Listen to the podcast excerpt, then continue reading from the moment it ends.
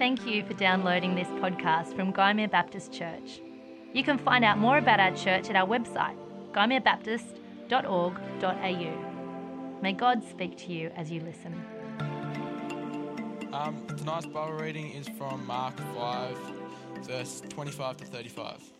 A large crowd followed him, followed and pressed around him, and a woman was there who had been subject to bleeding for 12 years. She had suffered a great deal under the care of many doctors and had spent all she had, yet instead of getting better, she grew worse. When she heard about Jesus, she came up behind him in the crowd and touched his cloak, because she thought, if I just touch his clothes, I will be healed. Immediately, her bleeding stopped, and she felt in her body that she was freed from her suffering. At once, Jesus realized that power had gone out, of, out from him. He turned around the, in the crowd and asked, Who touches my clothes? You see the people crowding against you, his disciple answers, and yet you can ask, Who touched me? But Jesus kept looking around to see who had done it. Then the woman, knowing what had happened to her, came and felt, fell at his feet, and, and trembling with fear, told the whole truth. He said to her, Daughter, your faith has healed you. Go in peace and, and be freed from your suffering. It started so long ago. The cramping, and it got so I couldn't hide it. Just more and more. The fatigue, the weakness, and the bleeding, it just intensified with time. And I saw the women that I grew up with cradle their bellies as they grew and nourished life within them, while I gripped my own belly in pain, just bleeding towards death. At first, I tried hard not to let bitterness or, or envy take root in me. But over time, it just became so hard to resist the waves of emotion that, that crashed into me and, and swept me along into really dark places. And the shame, it grew steady like a cancer. And I felt the disgrace of my womanhood moment by moment. Because if a man bleeds, there's glory attached to it. But when a woman bleeds, we're ashamed. And it's been a long time since someone touched me. Too long. People avert their eyes and have all, all too easily given up trying to say or do something that would help. But I heard the rumors, the healings, the man who could cure and make clean. I heard the stories and I saw them traveling to a sick girl. She's just 12 years old.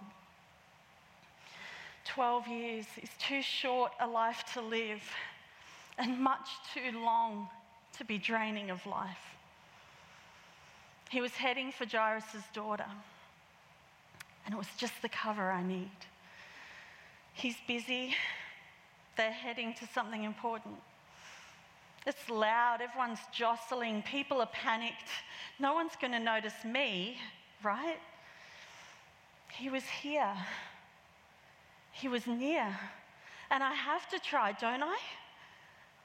If there is any chance that he could if there is any hope that He would.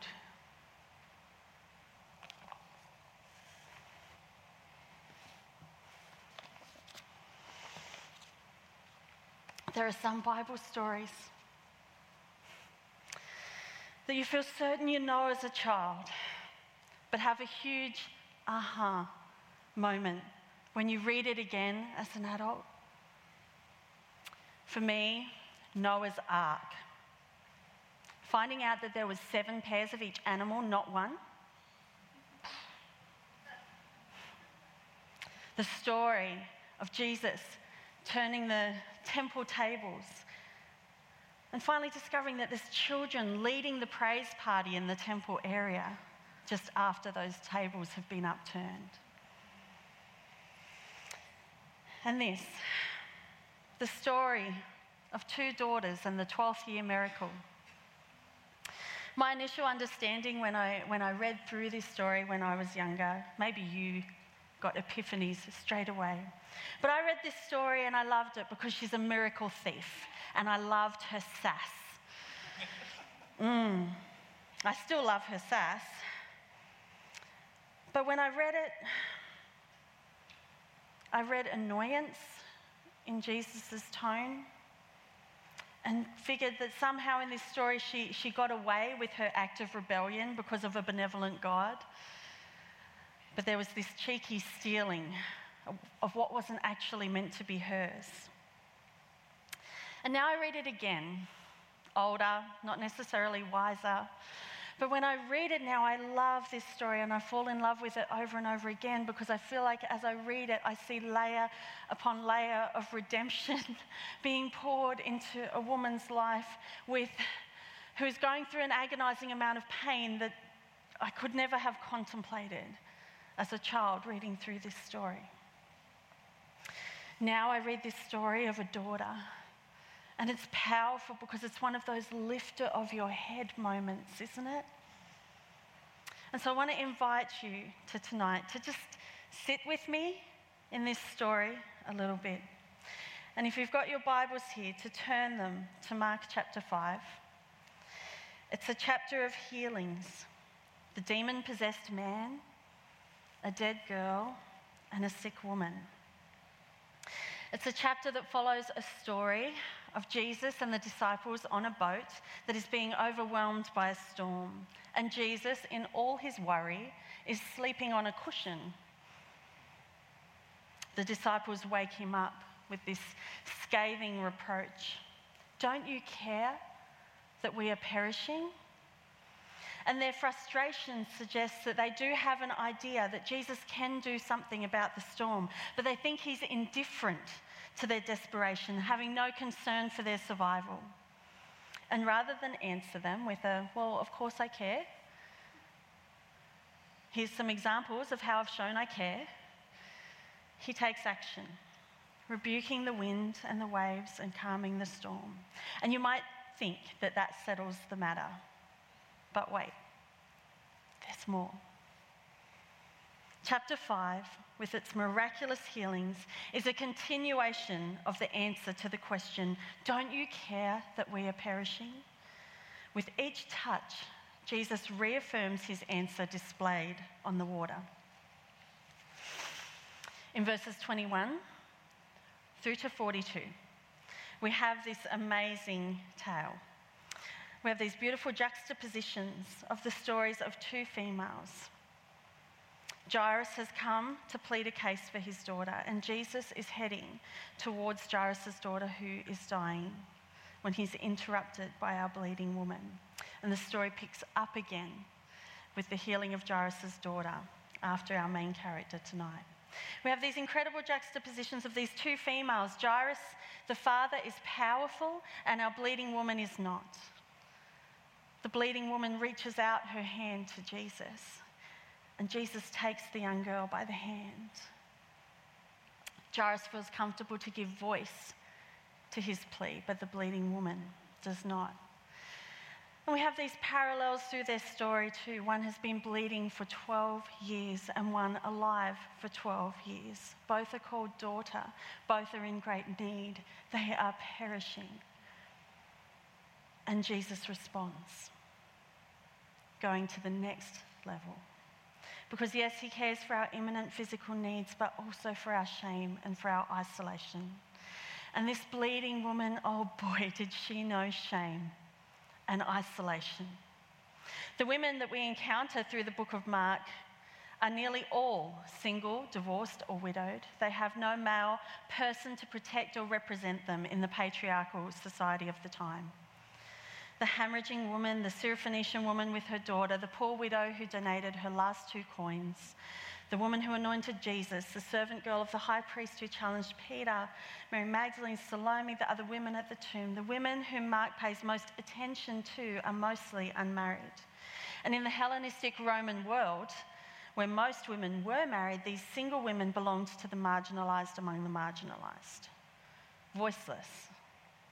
Now, it's hard for us to imagine a world where women are marginalised in a patriarchal society, but please do your best. Some Jewish writers of Jesus' time taught that women should never leave the home except to go to synagogue. This was a time when Jewish men prayed a prayer of thanksgiving Praise be God that He has not created me a woman. There may be some here who have prayed that prayer. As a woman, she was not a legal person or a public figure in her society. So some would believe that she violates the expected modesty of women by being amongst the crowd at all. She should not have been in the mix purely because of her gender, let alone anything else. But of course, we know there is something else. A constant hemorrhaging that has persistently gotten worse, regardless of the efforts to stop it. The strength this woman must have had to see doctor after doctor and give details of her situation. Mark describes her condition as a mastix, meaning whip, lash, scourge, or torment, and the term combines both physical suffering and shame. She shouldn't have been there that day. Her bleeding meant that she could not approach the temple, and the Torah ruling that declared her unclean meant that the woman and whoever touched her was banished from the community until purification. She shouldn't have been there, but she was. Her faith and her desperation forged a formidable marriage, and she decided to touch him. Crowds of people were bumping into him, but she was there to touch him with intentionality. She heard of Jesus and believed within her that if she could even just touch his garment, she would be healed. What medical experts could not do, merely touching Jesus' garment would do for her. But by pushing through the crowd and touching Jesus' garment, she would have defiled both the crowd and Jesus. It goes against all the taboos of her culture, against the laws of her religion. It's bold, it's, it's risky, it's faith filled, and it's daring. Because if touching Jesus' clothes could cure her, could her touch make him unclean? Can you picture her hand shaking? Have you ever had that moment where your heart thumped so loudly in your chest you could swear everyone around you could hear it? It's a crazy moment. She heard of him. She came to him. And she touched his clothes. Immediately, the blood dried up. Immediately, the pain stopped. Immediately, she knew, she knew in herself that she had been healed. 12 years of frustration and agony resolved in an instant. Wow. At the same moment, Jesus knew that power had gone out from him. And he asks, Who touched my clothes? Who touched my garment? And the disciples, of course, were surprised at such a ridiculous question because they're seeing this crowd mill around him. But for the woman and for Jesus, the touch was specific. They knew. The touch was his garment, the touch was his clothes. Not the purposeless touch by the crowd, but a specific, intentional touch of his clothes. And in John, soldiers cast lots over Jesus' garment, yet drew no power from it. Whereas this woman just has to touch his garment in faith and this outflow of power from Jesus has immediately arrested the woman's outflow of blood. Who touched my clothes? The woman is fearful. She wants to remain hidden, but the healer is insistent on discovering the healed. Jesus demands an encounter. She has every reason to be afraid. Her being in public and touching him are both clear violations of the law. And yet, she comes before him and, filled with fear, told the whole truth. And with her physically at his feet, ashamed of her boldness, Jesus calls her daughter protecting her honour by giving to their encounter the safest possible relationship for her touch. He calls her daughter. Others saw a woman. They saw bleeding. They saw unclean. But Jesus saw a daughter. A daughter a child of God. And Jesus makes a powerful religious leader, a well known man, Jairus, wait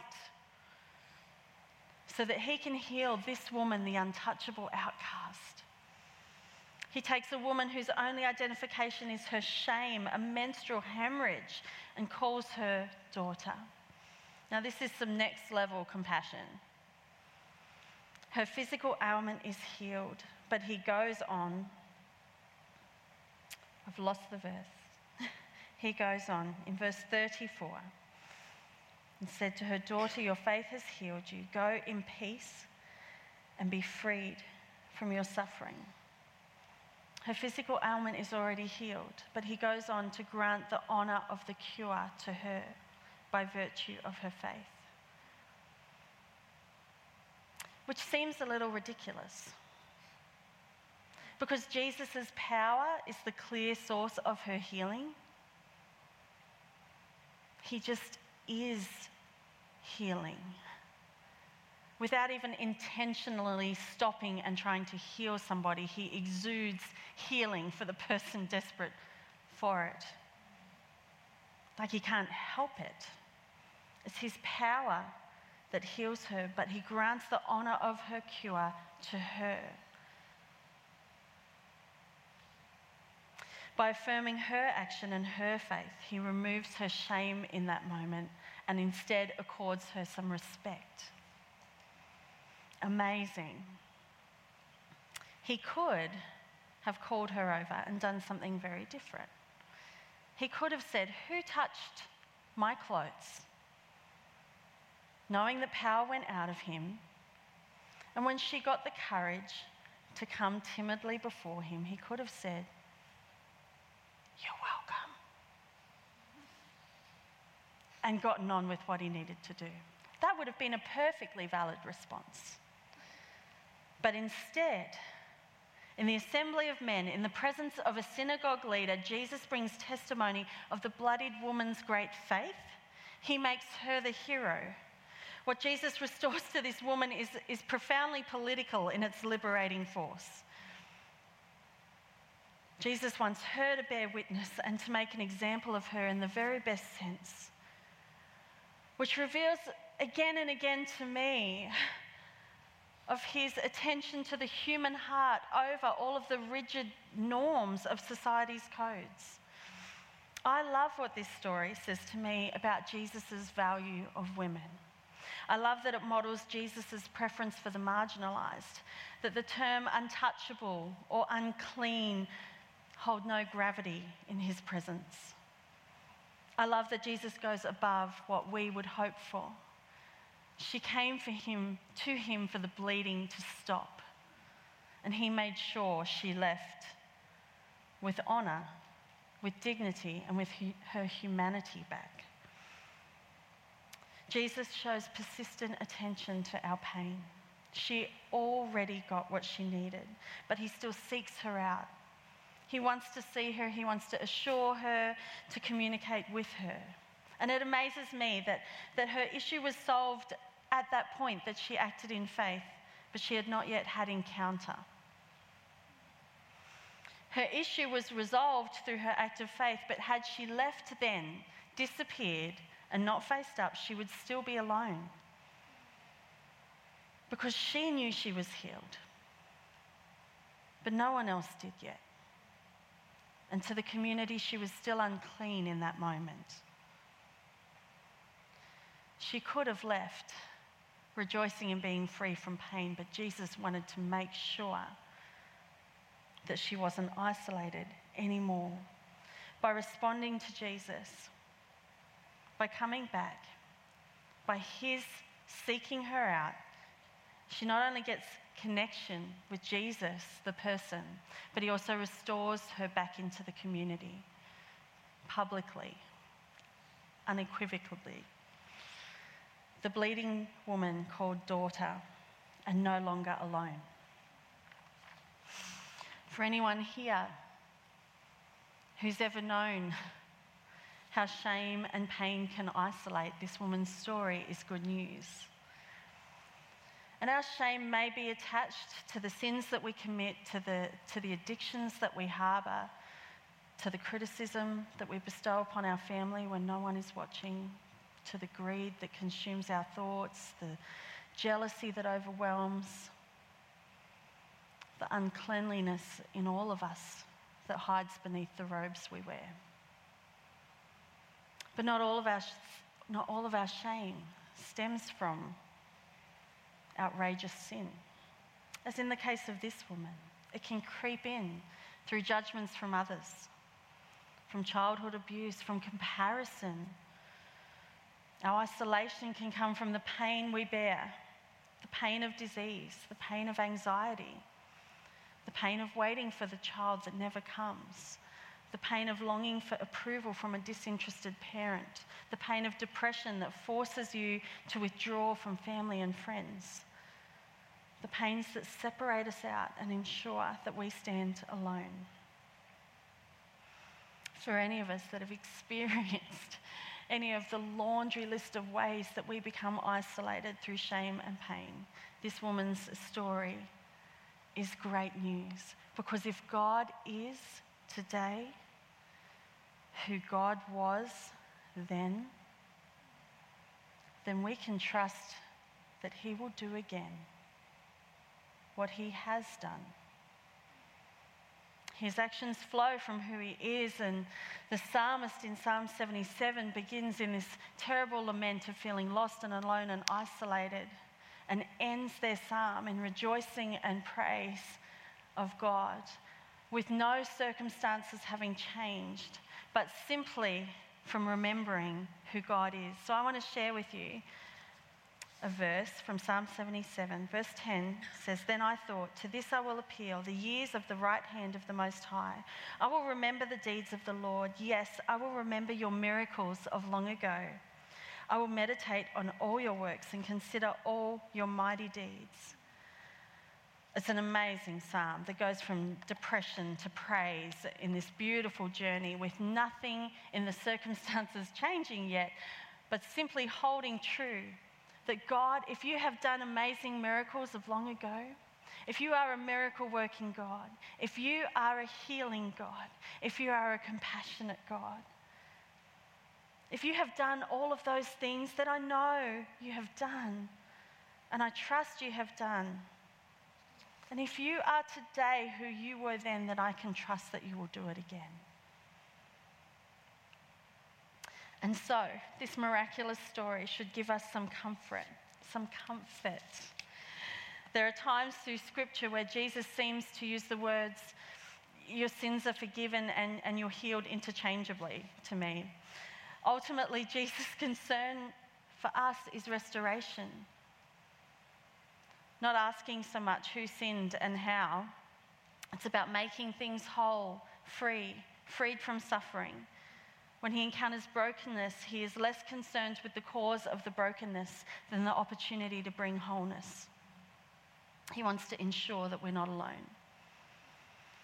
And so he approaches us, he moves toward us.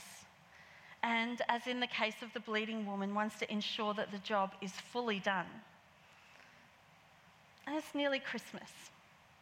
At Christmas time, aren't we reminded that God took action and came towards his people in their need? In their sin and brokenness, he came toward them, bringing salvation, bringing redemption, and God still comes toward people in their brokenness.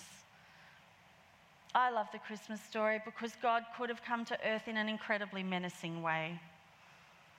He could have come as an avenging angel with a flashing sword, but he chose to come as a baby. And here in this story, Jesus could have responded in an angry way to the bleeding woman, bringing her more shame, treated her with the disgust that celebrities treat many paparazzi and fans with when they're jostled by a crowd. Yet he lovingly sought her out so that he could call her daughter. And today, we often still anticipate from our shameful places that God will present as angry judge, as disappointed parent, as disgusted almighty. And so we avoid his gaze, hiding and protecting our shame. But the bleeding woman reminds me that rather than protect our shame, store it away, watch it grow, we should embrace the opportunity to be clean. We can hide from God, but He knows who we are, how we're broken, and He approaches us anyway. He approaches us anyway. And if God today is who He was then, He's approaching us with compassion, ready to bring wholeness and healing. So, we're going to take a moment right now to consider the story of someone completely healed by God. Someone who came fearfully with a willingness to tell him everything and bring the whole truth in order to find that entire restoration was hers. And I'm going to ask Mark Coleman to come and lead us so that we may respond in a way that's appropriate. And I'll invite the musicians to come up to you now. May I invite you to stand with me right now? And as we stand, sometimes even something as simple as the act of standing is an act of commitment that we make, that we are stepping into a moment of intentionality.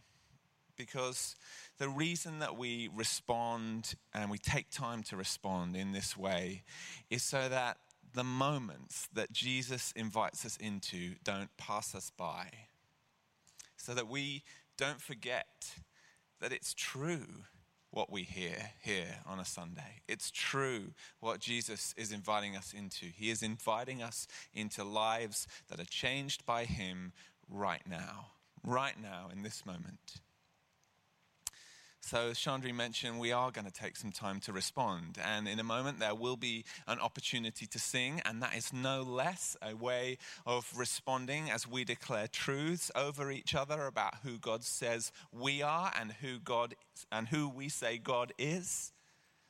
That is a really important part of our response. But we also want to take some time to specifically respond to this moment, this invitation that I believe that uh, God has placed before us this evening. Shandri spoke about Jesus being healing.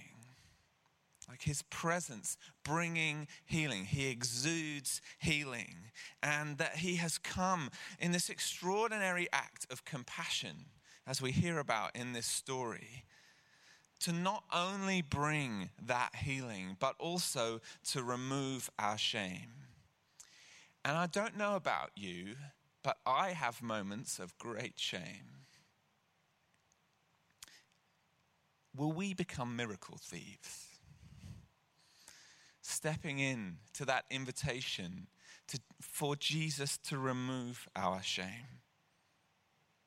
Will we come before Jesus and bring our brokenness to Him? Do we need to take courage and step into this again? We pray at the end of our services. We have a team of people who stand here at the front, and we do that every week. And quite often, that can become just this thing that we see happen in front of us and we move on from.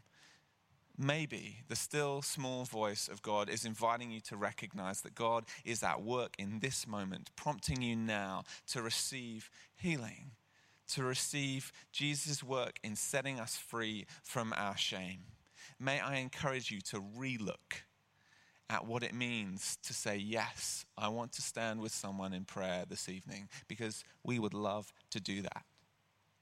So as we sing, I'm going to invite you to bring uh, those things that God might be stirring on your heart uh, to pray with those at the front. But before we do that, just some of the things that Jesus might be speaking to us as I was sitting listening to Shandri. Where, where is shame holding us back? Where is pain at work in us preventing us from stepping into all that God is inviting us into. Shandri listed a number of ways. Which one stuck out for you? And particularly for us as men here in this room this evening, is God inviting us to consider the way that we treat women? The way that we restore their position in society or we seek to degrade them? I'm going to take a moment to pray now. Would you join with me in prayer? And then we're going to sing. And in that time, I invite you to come forward and pray with our prayer team. So let's pray now. Father God, I thank you that Jesus moves towards us in an extraordinary way that he brings healing, but that he also brings the restoration from shame. Father, I pray right now by your Holy Spirit, come now and speak in the still small voice that speaks to us in our hearts of where shame or pain is holding us back. And Father, when we recognize that, as we recognize that, would we also see the Jesus that this woman saw standing before her?